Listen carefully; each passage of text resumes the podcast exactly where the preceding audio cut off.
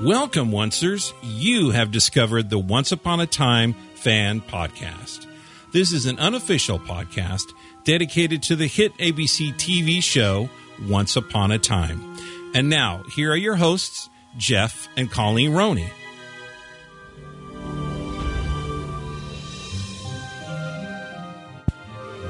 Welcome, everyone. Hello. We have returned We have indeed. from the long hiatus. Yes.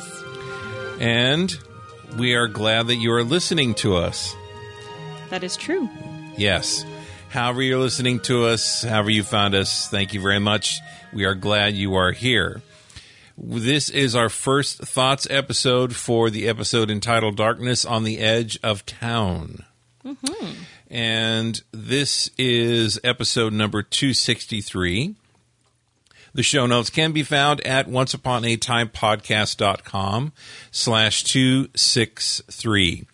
I just want to thank everyone for supporting our podcast and what we do here by going to onceuponatimepodcast.com slash support. We really appreciate that. And now we're going to dive into our thoughts on Darkness on the Edge of Town. Just in general, what did you think, Colleen? I will tell you that I had a little bit of a tough time at first with the episode, kind of seeing where they're going with things. It felt to me like it was dragging things out to set up for the end. The end was a bigger payoff for me than I expected. And it was kind of predictable, sort of, in a way, but uh, but I thought it, it turned out okay. this was a little it was like a car that it, it took a little time to kind of get going Right. it was they were trying to start it and it kind of got started and then it didn't win and then they started again and it, it was yeah kind of bumpy I will tell you that what I think this episode represents was an opening for this half of the season. So they were setting up a lot of things that are going to happen in this season, this half of the season, I should say. They set a lot of that stuff up here in the beginning in this episode, and that's why I think it kind of took a little while. really quick we all know that eddie and adam are rock music fans i think they're music fans Yeah. And the minute they announced that the name of this episode was Darkness on the Edge of Town, someone noticed it quickly that that's a Bruce Springsteen song. And so there's some interesting lyrics. I put the lyrics of the song up here, and it talks about everyone's got a secret, Sonny. And talk about secrets where no one asks any questions. Uh, it also talks about losing. I lost all my money. I lost my wife that kind of a thing. So anyway, I put the lyrics up here. You can read through, and maybe they pulled a little bit here and there. Maybe I'm reading too much into it, but there's that. I don't think so, and I don't know the song. I'm not- not familiar with that one, but I will tell you that based on what you just said, I think that ties in very nicely and describes the episode in a nutshell. Especially Rumple for sure, and and Oh. definitely. other, other yeah the the other A lot of 'em. three yeah. Yeah. So let me mark this here, and then we will move forward. That's what I want right there. Okay, so at the beginning, we see one of the classic tropes of people gathering together from a mysterious note. They called it a summons, which is actually kind of funny as well. Yeah. They were summoned to this area and they didn't know where they were going. specifically to Maleficent's castle, True. her fortress. Forbidden Fortress, Yes. Mm-hmm. which is on like Hidden Fortress, which is a, a Kurosawa film. Okay. Anyhow, but they were summoned there. Th- The minute any of us started watching, well, of course, Rumpel's behind it. He's behind everything. He gets everything going on. Sure. But it was so funny that that they walked into Maleficent's castle. Mm-hmm. And she's defending. "Oh, You're trespassing. You need to get out of here. Yeah. What are you doing here? I didn't invite you, and she's like, "Well, I got very specific instructions, you know, blah So- blah blah." Ursula arrived first. Yeah. And so she pulled the old she pulled her staff and Ursula took two two of her uh, arms and grabbed both sides there. Mm-hmm. Her tentacles. Tentacles. Yes. Mm-hmm.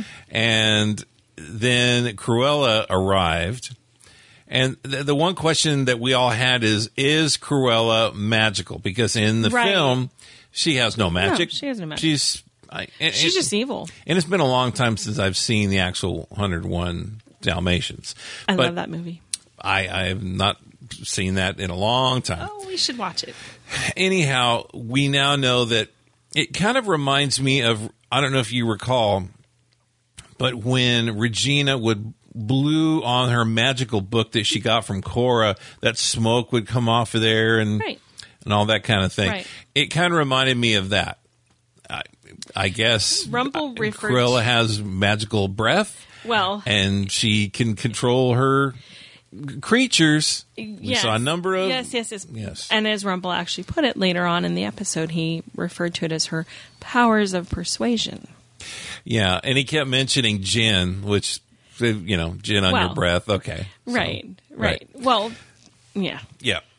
All right, so and I was saying that uh, they were summoned to Maleficent's Forbidden Fortress by a mysterious person that rhymes with Kumpel Gilskin. anyway, so yeah.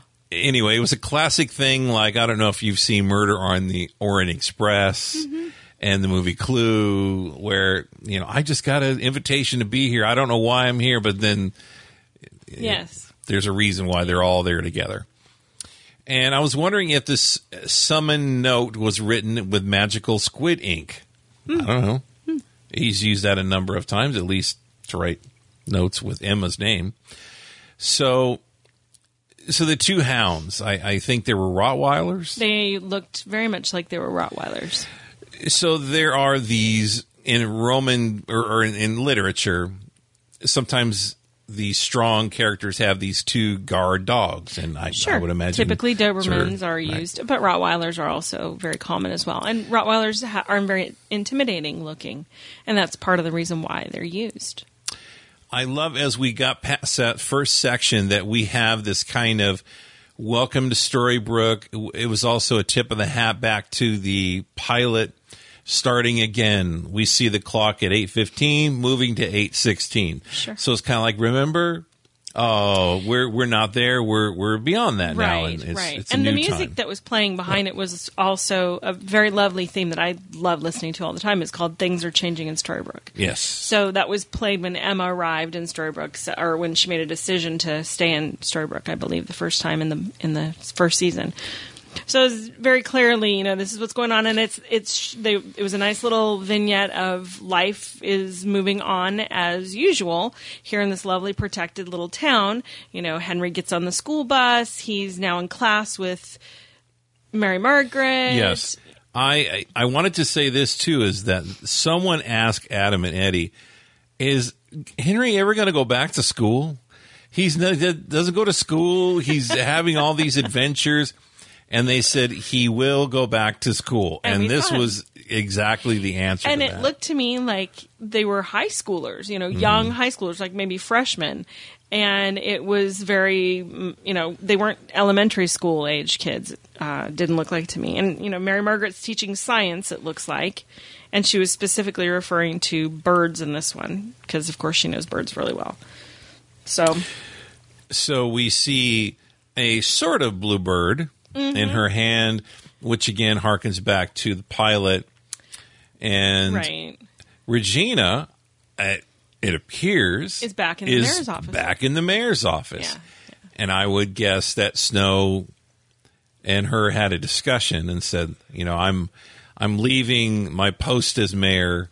i think they And did at you- the end of end of Okay. the first half I don't recall, I'm but pretty that sure she said, Regina, you need to be mayor again. I don't want to do okay this anymore. I'm Yeah, yeah. I, I okay. Pretty I- sure that's what happened. I do remember that now. But uh, she came in, burnt that painting that she made the Hated. cracks at, Yeah. and she hated that painting, and she Putting her little touches back on. Right. And moving back in and starting to get back in the swing of things. We see Granny babysitting little Neil. And we see Emma getting that sheriff badge out. Yep. She's back on the job. Yep. And then she kisses Hook, who, by the way, is looking more like a normal dude instead of Mm-hmm. an, a guyliner pirate, which is awesome because he looked pretty awesome. he always looks awesome. I mean, he could wear a gunny sack, and I'd still think he looks awesome. So Well, and, and another thing I, I did like is that this is a really progressively written show. Yeah. And Hook got her coffee, yeah, which, you know, it's a little thing, but anyway, I thought it was kind yeah of it's a. very sweet. yeah. nice little gesture. so as things move on, I, I did not take notes as far as who we are, where we are, and all this stuff, but there's a police file on this big board. Well, you missed an important Of piece. all the- you missed an important piece of the whole talk, the vignette of the town. As it's still happening, we see Emma and Hook walk past. Yeah, Gold shop yeah. is closed, but Bell opens up the library. Right. Right. Now we see the police file and Yeah. all this typical, very typical crime show, cop show, uh, mystery, you know, kind of a Mm-hmm. thing where, you know, there's all these clues and you tie everything together and you're, there's little pieces and, and, uh, we see that on the wall and Hook is just mad. Yeah. And he just finally just gets really mad because it's been six weeks and they still don't know how to get the fairies out of the hat. And he's feeling guilty because he put them in there. Right. And he didn't do it of his own free will. And that's the problem he's having is he cannot let it go. He, it doesn't matter. He still did it. And so he's desperate to let them free just because I think he really wants so badly to be a hero. And he doesn't feel like he is one. And that's why he gets very unhappy about it. And Belle just kind of like, just relax. We're working on it. We're, we're you know, the internet's going to help us. the internet, and then she said that the finest minds in the world. Right. right. So we all thought that there, that was everything behind the internet with the finest minds in the world. Well, yeah. Poor little Belle doesn't know what the internet's full of. True. yeah, it's, it's me and two other people. So anyway, then Hook was talking about love is a weapon, Yeah. and I I don't really like that term, but he said it is powerful and it can manipulate you and not in a bad way, but I think love makes you do crazy things. It does, and that And- the whole point of him saying that love was a weapon was not that he believes love is a weapon. He believes that it, it has the capability of being Right. used as weapon, and unfortunately, that's what Rumpel did for both of them. He used Hook's love for Emma Yep. against him, and he used Belle's love for him against her. Yes. So he did use it as a weapon. I don't believe Hook thinks that love is a weapon. I think he feels angry that it was used in that manner because it shouldn't be. I think the nicest thing is Hook said he's even though he was a bastard, Yep. he loved you. Absolutely. And it was nice that Hook, even through all the stuff that Rumpel did, which was a lot, Oh, yeah. Oh, lied, cheated, manipulated, created all this havoc. He knew, Hook knew that Rumpel still loved Bell. Yeah, and that wasn't pretty And- words either. right, That could have been pretty words, but it was not. Coming from Hook, it was definitely not, and and it was very obvious that he saw that, and it was sweet that he gave Belle that little bit of hope. Right. That's really what one of the legs of the show is built on is hope. Yeah. So, Yeah.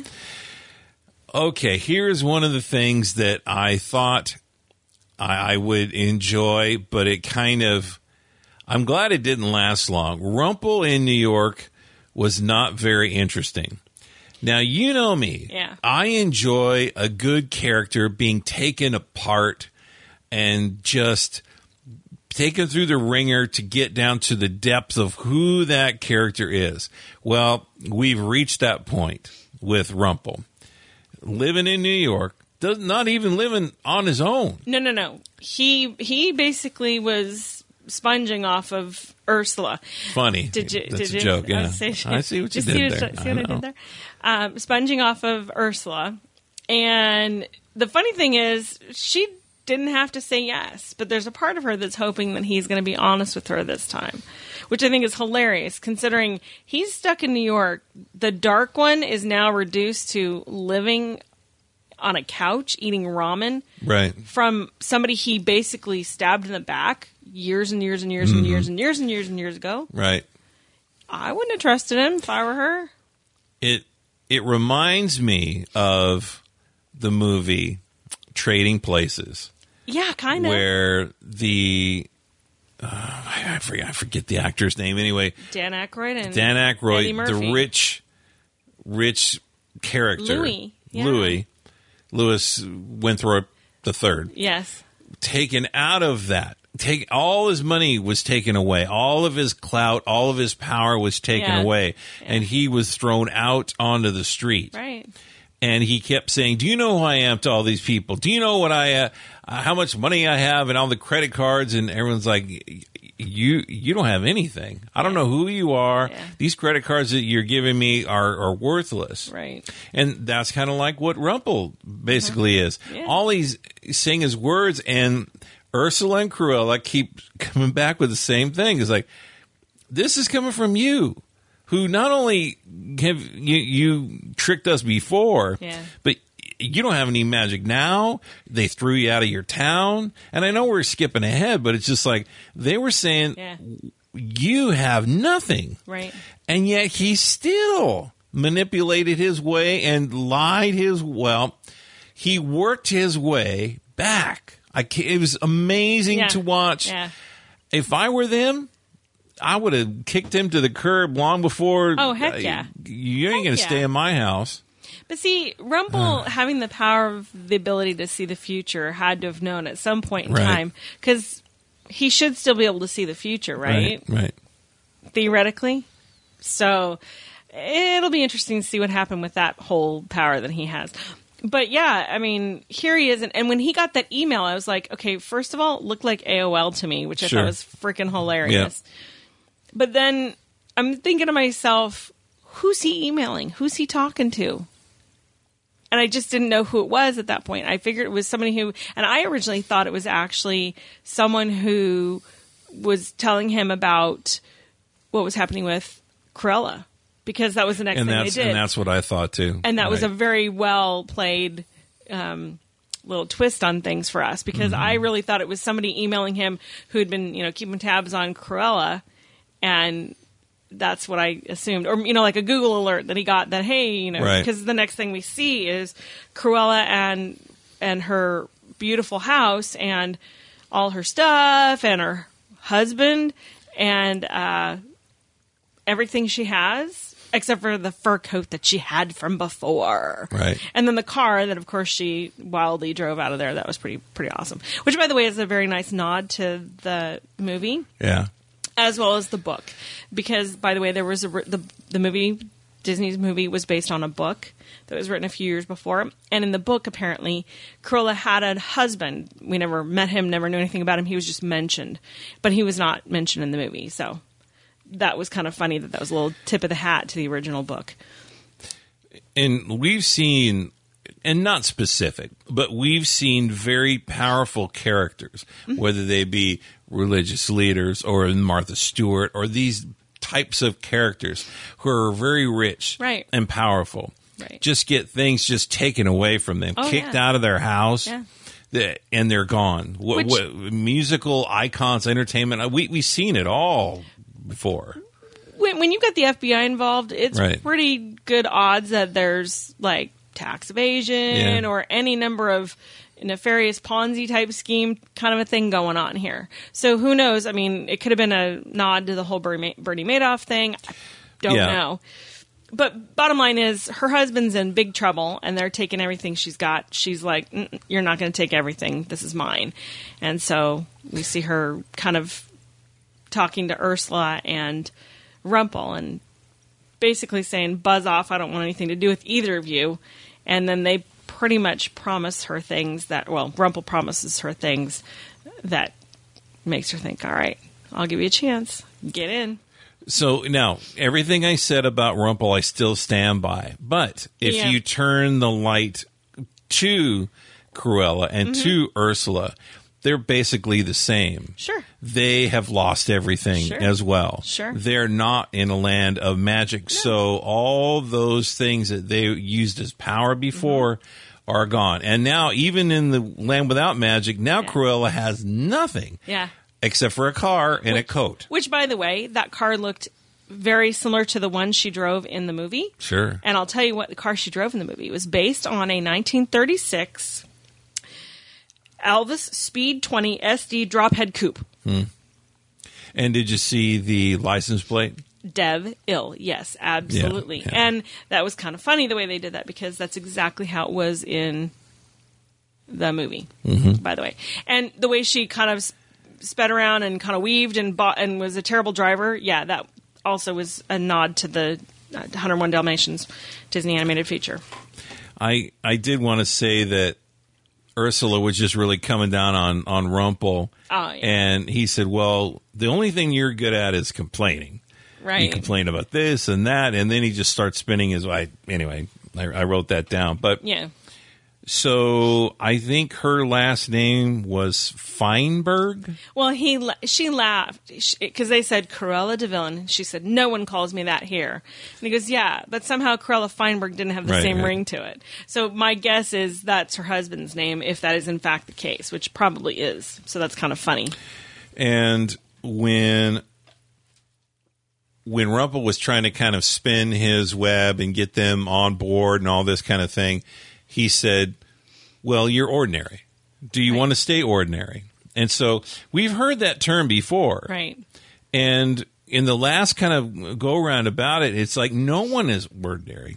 Everyone has some type of thing that makes them unique. Right. And so unique is the good side of weird, and you're not Yeah. ordinary. And and some sometimes people say, I want to be ordinary. But Yeah. you're not, even though you want to be and all that kind of thing. So Nope, totally get it. So in the fortress, now we have Rumpel explaining what's going on, and essentially what it boils down to is he says, "Look, you guys want your happy ending. You have certain things you want. That's your secret. Keep it. I don't care." But I'll tell you that if you want your happy ending, if you want the things that you want most, you have to procure the blo- the dark curse. That that's just the reality of it. right. And so they're like, "Okie dokie." And uh, I was a bit confused because I remember even the first season, we know that somehow Rumpel had the dark curse, then Maleficent got it back, Right. Or something Some- like that. She ended up with it, and that's how Regina got it because Regina got it from her. That's correct. And so w- we. I still enjoy this show, even though this was a bumpy episode. It reminds me of Citizen Kane, where you, it's all these pieces of the puzzle spread out all over, and they're not in order. And as you pick one up, you see, and then the, more of it. And I will tell you exactly why Rumpel had the curse. He had to take the curse first because he didn't create the curse. All he did was build the safeguard of the savior into it. Remember? right. He wove the true love into it and the loophole. He did that. So, in order for him to get that dark, he had to get the dark curse. He knew he couldn't do it on his own. He needed them to do it, but he also needed them. I think he could have done it by himself, frankly. He claimed he couldn't, but I think he Right. could have. Sure. But I think he wanted to get them into it because he needed them to be mad enough at him to get the curse back so that Regina would end up with it. Right? Because he Regina wouldn't have gone to him for the curse. Right. So anyway, bottom line is he, it was very well orchestrated, and so that's the whole point of why Maleficent is going to eventually end up with curse, but he's got it. But Well- that we're skipping ahead. I'm Yeah, skipping well, ahead. and we'll talk kind of more specifically about that. So, yes, he said we need to get the dark curse. right, then there was a discussion i think in the present day about the problem is is the odds are stacked against us Yes. there's this book Yeah, the author We need to change the odds. change the odds. And then my there's a bell that was going off in my head, and I remembered all the different things. Life has rules. Even for an anarchist, even for someone who's anti-establishment, there are still rules. Sure. And magic has rules. All these different things have rules. And so if you're going to play with magic, you have to play by the rules. Even though you're a, you're a villain, you're an evil character. And right. And think about why that is. If there were no rules, Right. chaos would reign supreme. Sure. If chaos was allowed to just run freely without any sort of confinements, restrictions, the world would implode at- at some point, yeah. eventually. Right. Right? hence the need for rules it's balance it's order it's it's for it's the force it's you know jedi Right. and sith there has to be light and i mean it- you, you light cannot be unbalanced if it's all one way or the other then you end up with more problems you can shake a stick at or you end up with total destruction do you know what i mean R- Sure. and and that's what he's basically saying is he's saying look the odds are stacked against us but let's just let's just change those odds So changing the odds reminded me of the whole idea of the, the di- getting free of the confines of the dagger. Another thing he always wanted to do. Right. And then in but uh, yet keep his power right. And once upon a time in Wonderland, Jafar wanted to do that magical curse to get outside of the bounds of magic, Mm-hmm. Right. of the rules of magic. So there's all these characters that want to use magic and be evil. But at some point, their head kind of bumps against the sides and the top, and they go, But I don't want to be confined with these rules. Right. It's So- it's the it's the syndrome of having your cake and eating it too. Right. You cannot have your cake and eat it too. I- It's one or the other. and along with the idea of poor Rumple in the real world, world with us. It was funny the scene going up to the drive-through. I thought they were in traffic, I did too. and I was like. Now that's funny as heck. It was, for somebody 'cause it who can was so poof ordinary. around in, in purple smoke. this guy not only yeah. has to make his food with a microwave, Right. and he's in a car. He can't just, you know, vanish here and there. Mm-hmm. Right. He's in traffic. But worse than that, he's in a drive He's through. in drive through. did you notice the name of the I place? did, Mr. Clucks. Right. Having a cluckety cluck cluck cluckety cluck cluck da- wow, that's a tough one. Wow. Watch it Anyway, now. I know. But but the significance of that is that that is a nice little lost Easter egg Right. because Hurley, who played our lovely friend Andre the Giant,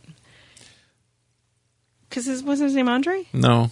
What was his name? Andre was in The Princess Bride. no, I know that, but what was He was tiny. Tiny? But his real name was Andre. I thought. Okay. I'm almost positive it was Andre. I thought that was hilarious. I'll have to double check that. Anyway, Listeners will let us know. point is Tiny the Giant, Hurley, the guy who played played him, Jorge Garcia, Right. also played Hurley in Lost, and Hurley owned eventually once he won the lottery w- owned a bunch of Mr. Cluck's chicken restaurants. So that was very funny that he owned that they stopped in at a Mr. Cluck's. That's hilarious Absolutely. and nice. Anton. His name was Anton. I tip the imaginary hat to Eddie and Adam for that. yeah, his name was Anton, not Anton. Andre. Oh, I knew it was close to that. But Okay. anyway. All right. So the one of the things that was stated that I thought was very funny, and you just kind of brought it up a little while ago, is that Cruella, when Rumple explained that it was the author that was going to help them get their happy endings, she said, and so basically he's the one who wrote them as villains and wrote their, you know, tra- travails and troubles in life. And she says, well, s- so apparently it's the author to blame and not the gin, which I thought was funny because, Sure. again, there's the gin reference. Anyway. Yes, uh, and also we heard Damon Lindelof again I'm on pretty the sure that was speaker. Damon on the speaker. Damon does all the little little audio fun things here Yes, and he there, does. and he did the weather Weather reporter. person, yeah, yeah. he'd send reporters and traffic and all that stuff. All right, so the there was kale salads Emma found, and and Regina said, "Well, you went to somewhere besides Granny's." and so Emma didn't bring them beer, but they she brought root beer. Yeah, she did. and having trouble getting off the top was kind of funny because Regina said, "I'm a queen. I'm refined. I don't. You don't think I would take that o- take Off. the top off with my teeth, do you?" So And then that's Kinda. when, Mar- well, and that was a very funny little conversation. It was very cute because, you know, Regina accused her of, well, kale salad, that's very different. You normally eat, eat the, you know, you went somewhere else, and Emma said, well, I can eat Granny's che- grilled cheese, but I know you don't Mm-hmm. care for it so much. And then that's when Regina was hilarious and said, you eat like a child. right, It was kind of funny. Because technically, well, if you think Fruit about Loops and it, Fruit Loops, whatever. Yeah, yeah. cocoa with cinnamon, which Yeah. is you know I'm I'm an adult and I love that. But grilled cheese, and Mm-hmm. she's eaten some other things that have been very you know very much like a little kid. So anyway, But let's talk about what Emma found when she opened that drawer. Yes. Well, she went digging for a bottle opener. Right. Because I have to ask, why would Mary Margaret need a bottle opener in the mayor's office? I, I don't know. I, I, I don't know. Maybe it was a Swiss Army knife or something. she said very clearly a bottle opener. Okay, fair enough. So I was, I trying, thought I was that trying to I was trying to let Snow off the hook, but uh, no way. All right. No, Snow's not exactly, you know, we all know she's not pristine. Well, I don't want white to skip to the anymore. end yet, Yeah, but I know. anyhow, But anyway, bottom line is she she finds that uh, picture of Robin and Regina taped back together, hiding in the drawer, and it was a very sweet conversation. You know, like best girlfriends talking about you know right? where'd you get this? This isn't your story. Where'd this come from? And that whole conversation, and she explained what happened to it and how it got there, and Hope. and how it Robin was hope wanted and- her to and- get hope. and that was fantastic and and you know and they were all i was really ready for emma to say no that's not ridiculous at all i think that's wonderful you know what and she did say well have you heard from him and i'm thinking to myself why he wouldn't how would he contact her But uh, I think it's a throwback to, like you said, girlfriend talk. probably Of you know, there maybe there's a photo of an Sure. Mm-hmm. old boyfriend. It's like, has he ever contacted you anymore? I Yeah. mean, t- you know what I mean? It- Yeah. It's just that that kind of re- repartee and and, and discussion. So, that's what I Mm-hmm. and think. th- they're about to finish this conversation and get to the really good stuff, and then hook and bell burst in. Right. They love to burst in. You know, well, everybody bursts in on everybody else around there. It's kind of funny. True, and but the taping together of that page reminded me of a pretty famous movie. I don't know if you remember. Um, Back to the Future. Oh yeah. He told Doc, he, and Doc said, "I'm not interested. You're you're going to ruin the future." And Yeah. he tore up that yeah. note Yeah. And then he taped and he it taped it back. back together and he kept it. Yeah. So. Yeah. But yes, so they burst in and they said they figured it out, and there's news, some good ancient news, woohoo. ceremony and some Oxford professor whom they didn't name, and I go, Linguistics professor. I from know his Oxford. name. Well, the funny thing is, he wouldn't have used his real name with her anyway. Right. But I was thinking to myself, wait a tick. I'm wondering if that's could that be? And we find out later that, of course, we're right. But I was thinking to myself, really, that's kind of convenient that she just happened to find him out of nowhere. And I'm thinking to myself, how did she find him exactly? But okay, I will give her this. She probably went and emailed Oxford. She probably knew Oxford University. That's my, where you my would money says find it. she my money says she went out there to search for linguistics professors Right. and when she you know found one because Rumpel would have known what they were going to do. yeah, Try I- e- to feed the fer- feed the wow free I'm- the fairies. Yeah, I'm not even going to try and connect all the dots on that thing. Let's just say I somehow. think we're going to figure it out later. They'll probably tell us later, or we'll just have to assume that somehow Belle did some searching. She Googled it. He probably knew her email address and very possibly set up a fake page for himself. Do you know what I mean? Rumpel's good at that stuff. and what's interesting is how in the world. Well, okay, I- I'll I'll give them this that to open the container for the hat, whatever that was, Mm-hmm. they needed the the knife, the dagger. Anyway, it was just there's a lot of stuff. Rumpel that, plans sure, ahead and he knows. sure. He's very smart. I know. So the blue fairy and the rest of the fairies Yes. were removed from the hat. Right, because Regina, you know, was the one who had to preside over it, which I Right. thought was interesting. So Regina had to preside over it, and Regina, Hook, Emma, Snow, and Belle. Where was Charming in all this? Charming was growing his hair. I noticed his hair was longer. Yeah. I know I skipped ahead, but I just wanted to say that about well, we his finally hair. saw him towards the end. I'm like, what the heck? no Team Seven, no Merry No. Men, Uh, no, none well, of them. No, yeah, we there's a lot of people we haven't seen, but we digress. Right. Anyway, the parent the point is is the fairies are free and Blue is really traumatized. I mean, like she Yeah. was clearly just not having a good time. But the Sorcerer's Apprentice, no, but we knew that the whole point was the fairies were supposed to come out. Okay, We didn't we all right. didn't know we knew that the the translation of it was to release the fairies. We didn't know about specifically anyone else, right? Now, what So- kind of power? If if the hat was supposed to be for power, for ultimate power, what kind of power did Chernabog have? You know what I'm saying? Chernabog's an evil devil. I know, But, but again, okay, there's all kinds of stuff in there. We don't know what's in the hat. We we now know Chernabog was in there. We know the fairies were in there, and we know the sorcerer's apprentice is in there. yes, Who else is in there?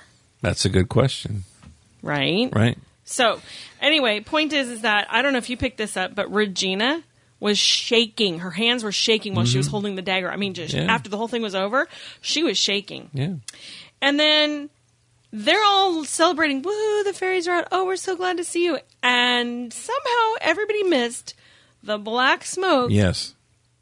coming right out the backside of the hat. Another lost little tip of the hat there, I'm like, what?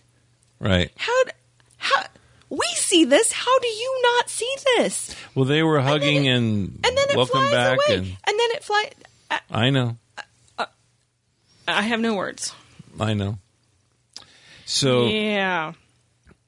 So then we see another scene, I guess, back in the day, back in the Well- fairy tale land somewhere. Right after Chernabog's released, Right. then of course we see Rumple telling the girls, his girls. I'm calling them Rumple's Right. demons. I don't know what else to call. Wow. them. They're just they're the ladies. They're these Rumple's helping. witches, Rumple's witches Okay. and fairies. I All don't right. know. Anyway, point is, is that he uh, he tells them, "Oh, it's guarded. You know, it's on it's on Bald Mountain and it's guarded by obstacles." And they're like, "Wait a second, you lied. You didn't tell us any of this stuff." And he says, "Right, but here's the thing: each of you has something special to suit each of the." Obstacles, and of course, the first thing is the blood scarabs that Right. Cr- uh, Corella had to subdue with her persuasion of powers of persuasion. What did that remind you of? Um, I don't know. The Mummy, the movie. oh the well, Mummy. that too. Yeah, I suppose. and also just about every Journey album cover they had. oh, all right. They had scarabs on there. Did they? Yes, they did. Well, there you have it. And the blood scarabs were in, interested in blood, and so I thought it was interesting that all Corella had to do was basically I have a job for you. And have one little scarab instead of like breathing on all of them. I was waiting for her to go around going all over the. but they all did turn green, and then they did. all left They the did. doorway. They did. So she has the ability to control creatures, powers of persuasion over creatures. Not necessarily humans, but, well, maybe, I guess. We don't know. But for sure over creatures. I just I want to apologize for all the jokes about Cruella Deville's breath that are being recorded right now Oh, from I'm sure. podcasts all over the world because Yeah. there's yeah. Mm, yeah. Sorry, sorry, Well, Adam if and you're Eddie. gonna- If you're going to give her the power of persuasion and you're going to make it green, just saying. But Yeah. anyway. All right, so and then, yes, and w- what I what I do like though is these are in, intrinsic to the writing style of this show. All the obstacles have strength, and so he brought along people that had those strengths to combat those obstacles, which I think was a brilliant move, and it also fits in with destiny and why are we here and sh- well, it, you it know, gives so. him it gives him the advantage of manipulating them right into they have a vested interest in this. right Right? Mm-hmm. So So we see first of all, then I see Okay, so we have the scarabs. Right. Then we had the fire the from the dragon's Forged from breath the dragon's fire. breath. Mm-hmm. And so Maleficent took care of that and collected it all up in her staff, into the Right. mouth of the dragon on her staff. Yes. That was done. She goes, next time, give me something tough. Tough, right. Then the third thing is, I guess there was some kind of trap door, or some magical thing on the steps going up there because Ur- he said, Ursula, can you grab that dark curse for me? Right. And so she did and gave it to him. I don't know why she gave it to him. Yeah, that was really That was not very why smart. They were there. Pretty much, yeah. She should have kept it and said, now let's get out of here. right. Because once she gave it to him, then he goes, Oh, okay. Oh, one more thing. There's a guard. It's Chernabog. Here you go, Chernabog, wearing a belt. What was with the belt? It was like he was a wrestler. Chernabog, the wrestler with the belt. Maybe that's where his power came from. I don't want, it was like a little shield or something. I don't even want. I anyway, it was a belt with some kind of shield or something. Yeah, yeah. So then Chernobog was going to find the the most evilest heart. Of course, that would have been that would have been Rumple, Sure. but Rumple left. Right. He went out the door and he was gone. right. So yeah, it was that was something. The then I was watching Cruella driving, and Oh, I- yeah. I, I felt like she had taken a couple of hits of gin, but then you said no, she drove crazy in the Well, and the whole point Movie. is that yeah, she did cry, drive a little crazy in the movie, but part of that was she had two bumbling idiots with her in the car. Oh, okay, fair enough. and and not only that, but I think she might have been nipping at the nipping at the gin. So then the plan begins to come together, and they really did. They really took Rumple apart because they go, "You can't even walk. Yeah. You Yeah, are no s- magic. so You can't walk. powerful, Yeah, you but can't you walk." can't." What are you doing? And then that's when he says, "No, no, no, no. Wait, wait, wait, wait, wait. Let me just tell Right. you." But before, he, but, but before he even ex- reveals all that, we, you know, Corella basically they knock his cane over, knock him off his feet. So they're kind of mean to him. Reminds me a little bit of season one with uh, the creepy guard dude who made him kiss his Right. boot. Remember Yeah, that yeah. Mm-hmm. whole thing? That was kind of mean and nasty. And then he says, "No, no, no. You have to understand. Here's the plan. I, ki- yeah, yeah, I kind of, sort of lied a little bit about the town, but really, truly, here's the plan. And by the way, not only will we get in there, you'll get everything you want, but you're going to be invited in. Is really what it's going to how it's going to come down, Right, right? and that's they're- how it happened. And and that is exactly how it happened. And then we see Corolla going, you know what? You're kind of not really in a position of power here. You should probably rethink this. She's packing heat, man. yeah, see, Cruella had a Cruella gun Yeah, she with did. red jewels on it. Yeah. and it was pretty, pretty wild looking gun. Yeah. To, that's the first time, if I recall, we've ever seen a gun in Storybrooke. Emma. Emma's had a gun Yeah, forever she's and in a it. day. okay. That's right. That's she's right. had one. She's used it. She used it on the Flying Monkeys at one point, season yeah. three. Yeah. Okay. All right.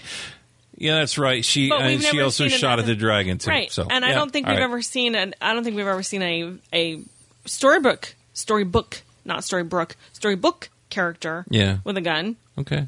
They've always had arrows and swords and you know, bow and arrow swords and, and things like that, but Yeah, magic. Charming's partial Yeah. to his sword, and that's okay. Charming's partial to the sword. But didn't he at one point have the gun too? He used- did. He used it, but he's not a well, but anyway. Let's move on from the from the gun talk Yeah, uh, because that's kind of four seasons. My head is a little fuzzy Yeah. about all the Anyway. different things. So here we have Hook and Emma, where he was pa- waiting patiently outside the ladies' room for her. I, it would appear, and that's, That's what I kind of- asked you. yeah, I that's said, kind of- "Did she come out of the restroom?" Kind of feels like that's what happened. Because they were in the back. Now, maybe she was staying at Granny's, but that's not where she lives. Unless no, but he's staying at Granny's. Maybe she stayed with him. I, I don't know. Possible. Okay. That'd be my guess. so the I I want to go back really quick to one of Ursula's comments. She goes, "Is that why we're here? Because of a girl? Oh yeah, You were banished by your maid. She was just laying into him. yeah. They were really mean So. to him. They were mean and nasty. Anyway, so back to Hook and Emma. Yes. Hook is feeling a little. uh He's feeling a little down on himself. Right? and he feels bad. He genuinely feels bad about what happened and what he did while he was not in control of his heart. He tried to confess too, Did He and totally and she did. really kind of poo pooed it, like, "Oh no, no, Because, don't." no no no. Look, you- Mm-hmm. you, have a check mark on the hero side. Right. You didn't do that. That was Rumple that did all that. So. I, don't worry about any of that because you didn't have your heart in, and that because she knows that she gets that anything he did that was out of ordinary, out of character for him, it was attributed 100 percent to Rumple holding his heart, and that was the truth. Right. Now, if you are a new listener to our podcast, welcome to our podcast. But this may be a little confusing. But f- for those of you who've been listening for a long time, we saw the most important character, well, to me, one of the coolest characters tonight. The Catman. Oh yeah, yeah. Catman was talking, having a good time. Boy. and that is cap with a P, Right. As in hat, yes. not cat, like No. a feline. Meow meow. No. that's not what we're talking about. So- we're talking about cap man. So if you are new to the podcast, you can go to uh, onceuponatimepodcast.com and go in the search bar and type in cap, C-A-P like Paul, space man. yeah. And you will find other little shots, uh, screenshots of a cat man. Yeah. Uh, He's just, from a, other- he's just a background character. We don't know who he is. what if he's the author? I'm telling you. I'm telling you. I Would knew that he was not going to the be important. coolest and I'm funniest thing telling if you. he is the author? I'm I telling still you. think I have my own theory about the author, but but it, but if there's going to be a person that's quote unquote the author, He's important. or what if He he's the kept calling it sorcerer? back. What if he's a sorcerer? I'm trying to tell I'm you. telling you, he's he's All right. he's important. But anyway, So there was an interesting. Speaking of that, there's an interesting conversation that they um, that Regina was having with Blue yeah, and Emma yeah, about the book and Henry, and Henry, but Blue kind of was really kind of she wasn't forthright with information. She said maybe this. Maybe the author is male or female. I don't know. I'm Nobody kind really of, knows. Nobody knows. And a receipt. the author is different than the sorcerer. Definitely not, yeah, definitely not the sorcerer. And so every step they take, they're taking more and more steps into this, and they're learning. I don't know if it's correct information, but they're learning more information. We also now know that MS, oh, someone said, I think it was Blue, but there's hidden clues in Henry's book as to who the author is, Right. where he is, because she was really kind of shifty around. well, we don't I think, know. I maybe. think part of that, I don't think she was being shifty on purpose. I think she honestly doesn't know. And it kind of is one of those things where she feels like it's probably better to not know. She doesn't have any reason I to go think to she the knows a lot more, but it, I, when I watched her face, she was like holding a lot in. and she so- she was very confused by the whole thing. I think it was really cool though when when Regina looked at her and said, "It's a crazy idea," and she goes, "No, actually, it's not. Mm-hmm. I just don't know who it is." Blah blah blah. So I mean, it was that whole thing. I still hold to the subscription that everyone is their own author. sure. That I still come back to that. It's all in the choices you make, and I think that that's the the, the point. I have a theory that they're going to look for the rest of this season for this author. Yep. They are going to find what they think is the author. Yep. that person, whoever they are, or thing, whatever it is, will say, "I, wa I was the author," or people always think I'm the author, but actually I'm not the author. The book writes itself. It's all about choices. It's about and maybe the whatever. author is just the scribe of what's actually happening because the the author sees everything that's going on and just writes down what right Yeah. writes down what is happening but it's not really the author Right. that is writing the story it's everyone writes their own story the Yes. author may be just the one who's filling in the the details on the page Yeah, you you tell me what to write by the life that you live. exactly I don't create it. It's really up to you. That is so Adam and Eddie, and that's Oh, yeah. so what they've done this Yeah, whole yeah, time, and yeah. that that's what I think. I, so, I absolutely 100% believe that so and like I stor- said, Catman, he's always there. The So I'm just Catman- telling you, he could be the author. Catman is is my man. Catman, and everything's all they're trying to get more details and blah, yeah, Chernabog, Chernobog's on the loose. and, And so he's Ah, out on sto- the clock tower. Storybrooke is the new New York. the, it- Storybrooke gets attacked by giants and wraiths and Yeah. all kinds of Yeah. snow monsters and Oh, sure, man, it's crazy. But yeah, Chernobog's up there on top of the clock tower. Unbelievable. All right, so n- then we learn more information about this magical hat. Once something comes out of the hat, it cannot be trapped in it again. So write that down. We we learned that a little bit later in the in the show, but yes, not too much later than this. Right. First, before this, all the the learning of the information about the hat, we see that back in the you know flashback, Chernobog's trying to decide which of the three ladies he's going to choose. And Maleficent comes up the plan. Look, two of us need to, you know, one of us needs to be a distraction. The other two need to escape through that crack in the wall, and and then help you know col- you know collectively use powers to help that third one who's making the sacrifice so that we all survive this. And of course, they're like, well, how are we going to know which one, blah, blah, blah. And then finally, they all three step out, and Turnabout goes, oh, yeah, Maleficent, that'd be you.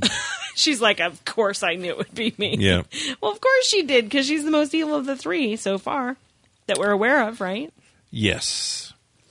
Okay, so now back in town, the town folks are a freaking out. Yep. They're going willy nilly, screaming, running like crazy. Rah! And of course, nothing's happening. It's just sitting on the clock tower. Rah, rah, No, making it's well, it's noise. flying around. Well, now and- it's starting yeah. to fly around, and then it comes after. You know, Mm-hmm. Regina and Emma and, and Snow and those guys, they all duck, and then the Chernobog flies away, and then so, you know. Well, no, it, it was really neat to see Regina and Emma both Oh, unite with their power to Well, repel Right, Chernobog. that comes after because the they dodge the Chernobog. Right. they go around the corner, and that's when Hook is like, that's when the whole conversation about you can't put it back in the hat, you got to Right. destroy it. Mm, I And know. Hook, and Hook basically says, "Hey, why don't the two of you use your magic and defeat Mm-hmm. it?" And they're like.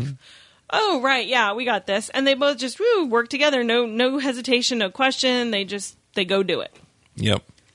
and they scared away basically. Yes, indeed. And I noticed the Chop Shop, Bo Peep's Chop Shop, and uh, Sarah Foster or the Snow Queen's Any Given Sunday is still there. Yes. So I don't think the rent's going to get paid on either Mm, No, of those probably places. Not so much. But it, it was really funny. The what I call the the psychic townspeople, because everybody knew what to do after the Chernobog Oh, yeah. was were repelled for the moment. It's like okay, uh, and they're okay, Bell. You, oh, that right, right. I'm gonna investigate how we whatever. I'm gonna go read up and on then it. Snow, can you? Oh, yeah, yeah. I know. I'm gonna do that. like and then double Hook, can you- townspeople, yeah, yeah. I'm gonna. This is not our first time. monster. Right, Not this- our first monster. Yeah. So so then we have I know I'm gonna I'm skipping ahead, but we see Rumpel's plan start to unfold. So Yeah. the truth is is that Ursula and Cruella have faced this Chernobog before. Right. So they would be perfect to in, allow inside Storybrooke Right. to help them defeat But that's and, and what it is is Rumpel knows this. They don't know what's going on. Mm-hmm. Right. Because Rumpel's just said, Here, here's the phone. And all you have to do is just pre- and press this button and he, she goes, I know how to use a phone right which I thought was hilarious. And then she, we see that she's dialing Regina, and Regina, no, no voices, no nothing is said, but Regina senses through the line that it's Ursula, and she's like, "Oh, it's the sea witch." And so then she and well Emma, she said another word but anyway yeah, yeah. I'm cleaning it up for I our know. children that might be listening. She says, you know, uh, Emma's going, what's going on? And so the two of them, sh- they put on speaker, and so they're talking to her. And then we hear Chernobog outside, flying around outside, which, by the way, we had seen him before the phone call came through. We saw him flying around out there looking, Mm-hmm. you know, and Regina and Emma are trapped inside the mayor's office. And so they're closing curtains, trying to block out the, you know, the view of it. And and uh, then the conversation happens, and Chernobog screeches, and Ursula goes, "Ah, so you're dealing with the Chernobog," and they're they're like, "What?" She explains how she'd faced it before, and then we get this whole conversation of. Well, you know, um, we know how to face it. I know how to face it. And they're like, well, isn't that convenient? and they realize that they can actually, if they work together to manipulate the situation a little bit, they can get the information they need to defeat it, and then they can let them into the town lines because that's really ultimately the goal. That was ultimately Rumpel's goal. And again, it fits in with what he said earlier was you're going to be invited to come right, in. Right. So the the Chernobog was led to the town, town line based Yes. on the information that they Yes. got. Yes. And so it was the old speed up and then slam on the brakes because the Chernobog was on top of the car. Uh, Regina was not convinced this would work, and she just disappeared from the car, but stood at the line. Yeah. So she was actually really She made a herself pivotal faint. point because Chernobog could see her at the town line, Right. And so gonna was gonna definitely fly for it, you know. If But whatever. here's the thing. It said that And Rumpel even said this to them as well, to the girls when he left them there with the Chernabog. It feeds on the person who has the most potential for the most evil, Right. right? Right. And honestly, it makes sense. I knew immediately it wasn't after Regina.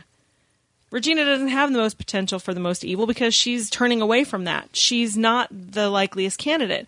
Emma, on the other hand, was the perfect candidate because going from one side being the savior to something very evil on the other side made a lot more sense. So I knew it was after her, which is why it didn't leave her alone in the car when Regina got out of the car. I I know that's kind of where they're they're heading from Absolutely. the promo. Yeah. But I don't see any proof of that. If anything, I saw the proof of that maybe from Hook kind of flying off the handle. You know what I mean? I didn't see Mm-hmm. that from Emma. Oh no, I see absolutely that she has, and here's here's why I think that that is a possibility.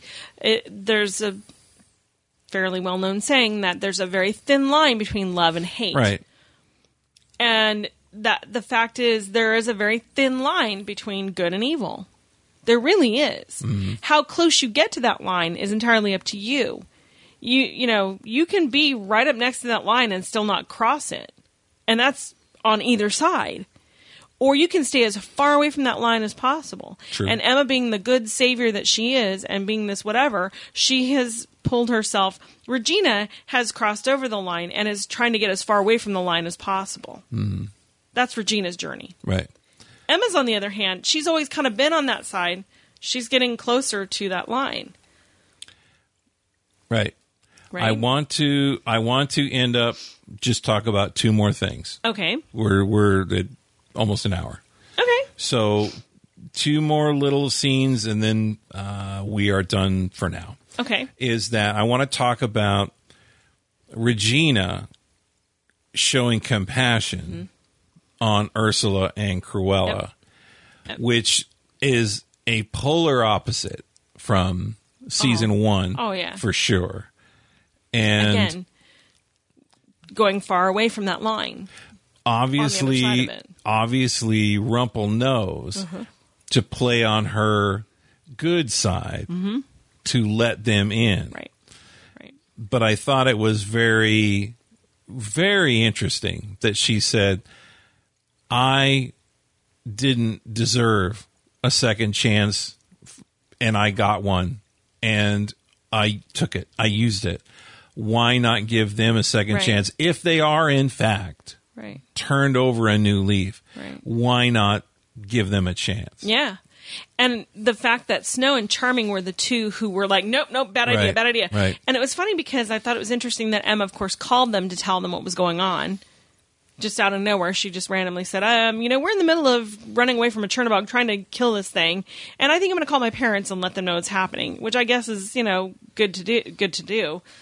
But the fact that, you know, when when Snow got off the phone and told Charming what she said, and Ursula and and Cruella are here. Yeah. That was kind of a red flag for me because I'm like, wait, they know them. How? wh- How do they know them? They had to have had some dealing with them, Mm-hmm. Right. right? And then when they said, nope, nope, nope, nope, nope, bad idea, bad idea. Don't let them in. Don't let them in. This is a bad idea. Really bad idea. We don't know. How can we trust them? We don't know anything about them. How can we trust them? That was another red flag. I'm going, Snow. Really? That's never Snow's take on anything. Snow is the first to give somebody a second, third, fourth, fifth chance. She's Yeah. done it with Regina a thousand times. True. The So that was a red flag. a little But I- nod. I, do love that. Sorry, I do love that Regina and Emma were united. Yeah. Mm-hmm. a united front against just no one charming's you know objections. I like that they were united and they were like, you know, we're willing to take this chance. and we did see a little tip of the hat to our previous story arc of Elsa's scroll Yes. being used. Snow To- Queen, Snow Queen's not Elsa's. It was Okay. Snow Queen. Mm-hmm. Queen. The, uh, the scroll to see and go into uh, Right. Storybrooke. yeah, And then we come to the final thing where the weak stumbling w- needed a cane Rumple Yeah. crossing over that line, throwing that cane away, Oh yeah. and taking charge and basically saying it was kind of like prison. Yeah. He said, All these things I did outside of Storybrooke. Yeah. Can you imagine what I will do now that I'm in Storybrooke? Right. Playing from the background, in the shadows, doing all that I'm I'm gonna do now. Yeah. So Well, and I love the whole response of, wait a minute, so we're going to get to do all the work again. He's like, no, look what I did. Right. That's why. That's why we need to do this. Our- We are a team, and that's how it's going to work. He was actually, I think, very scared that they weren't going to come back for him. yeah. I think he was really worried that he had maybe gambled a little too much. And then when they were there and he got the, the scroll dropped, that's when I think he was like, okay, all right, we're good now. He it was very chilling to hear him say what he told them as they're walking down the street. He said, I want you to make friends and I want you to build relationships. Uh huh. That is chilling. Very, Because very, and very evil. normally normally you hear that from a a good side of things. You know, the the best way to be a friend is make a friend. The best way to have relationships is build relationships. It's just you start and, and all that. But it was very sad. He even did the old Blues Brothers. We're reuniting the band. Yeah. And so it's good to see him back in Storybrooke, but it's just going to be some tough times. yeah. oh, we are in for and some definitely really just tough wait times. till Bell finds out. the worst part is, is that Dagger's kind of out in the open now because they Right. believe he can't come back, and that's a problem. They really need Mm-hmm. to hide that thing because once he gets it, it, all hell is going to break loose on them, and that's the unfortunate reality. That was the that was the one scene. The next scene that I think you want to talk about is the very final one with Mary Margaret and David Yeah, going right. out there, out into the woods, and I, I was like, how did they know to go there? And finding Cruella and Ursula there, and having that conversation with them in the rain. Yeah. That was pretty. See, because if Interesting. you if you worry about Maleficent, if you tell and you cross us, I will take your heart out myself. dark snow. Right. There's so still that little spot. Uh, well, the worst part is, actually, she only has half a heart. So does Right. So does Charming. You know, and the one thing I'll say is that it, every character has a good moment, a good side, and a dark side, and a bad moment, and and we're seeing that. It just kind of it rotates around. Right. And do you see what I see as being a theme that I think you're, they're going to go for in this season? The villains are turning good. Right. If the villains turn good, what's happening to the heroes? Well, and this is what I'll say, and I, I saved it to the end. I, I guess I should have said it at the beginning, but the key to a hero is that the hero not only is strong, magical, whatever, but a hero's tested.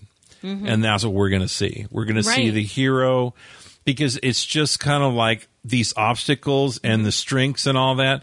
That is the path that you're going to see Emma go through Sure. is facing these obstacles. Can she get past this Can, and and not turn and not fall? And that's really going to be interesting this season. I think we've seen just a little microcosm of this season in this episode right, Right. here. Right. Like I said, a, a bumpy episode. I'm still on board. I, Oh, I just absolutely. it- it's Like I said, the Yeah. payoff at the end was well worth it. Right. And the preview for next week is going to be it's going to be real interesting too. So I'm kind of excited to see what they do, how they go down this path because it looks like we're going to see some some flip flopping on on the roles. So we're seeing a villain turn into a hero. Are we going to see a hero turn into a villain? yeah. That'll be interesting to see how that goes. Yes, indeed. And so we come to the end of our first thoughts about darkness on the edge of town. I want to thank everyone for listening to us, however, you found us. Until next time, I want to send big love out to everybody. And if you're new to the podcast, big love is love so big that you can't keep it all. And why would you? So take what you need and pass on the rest to someone else. And that's what makes life worth living.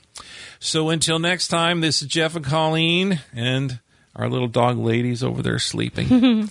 she is sleeping away.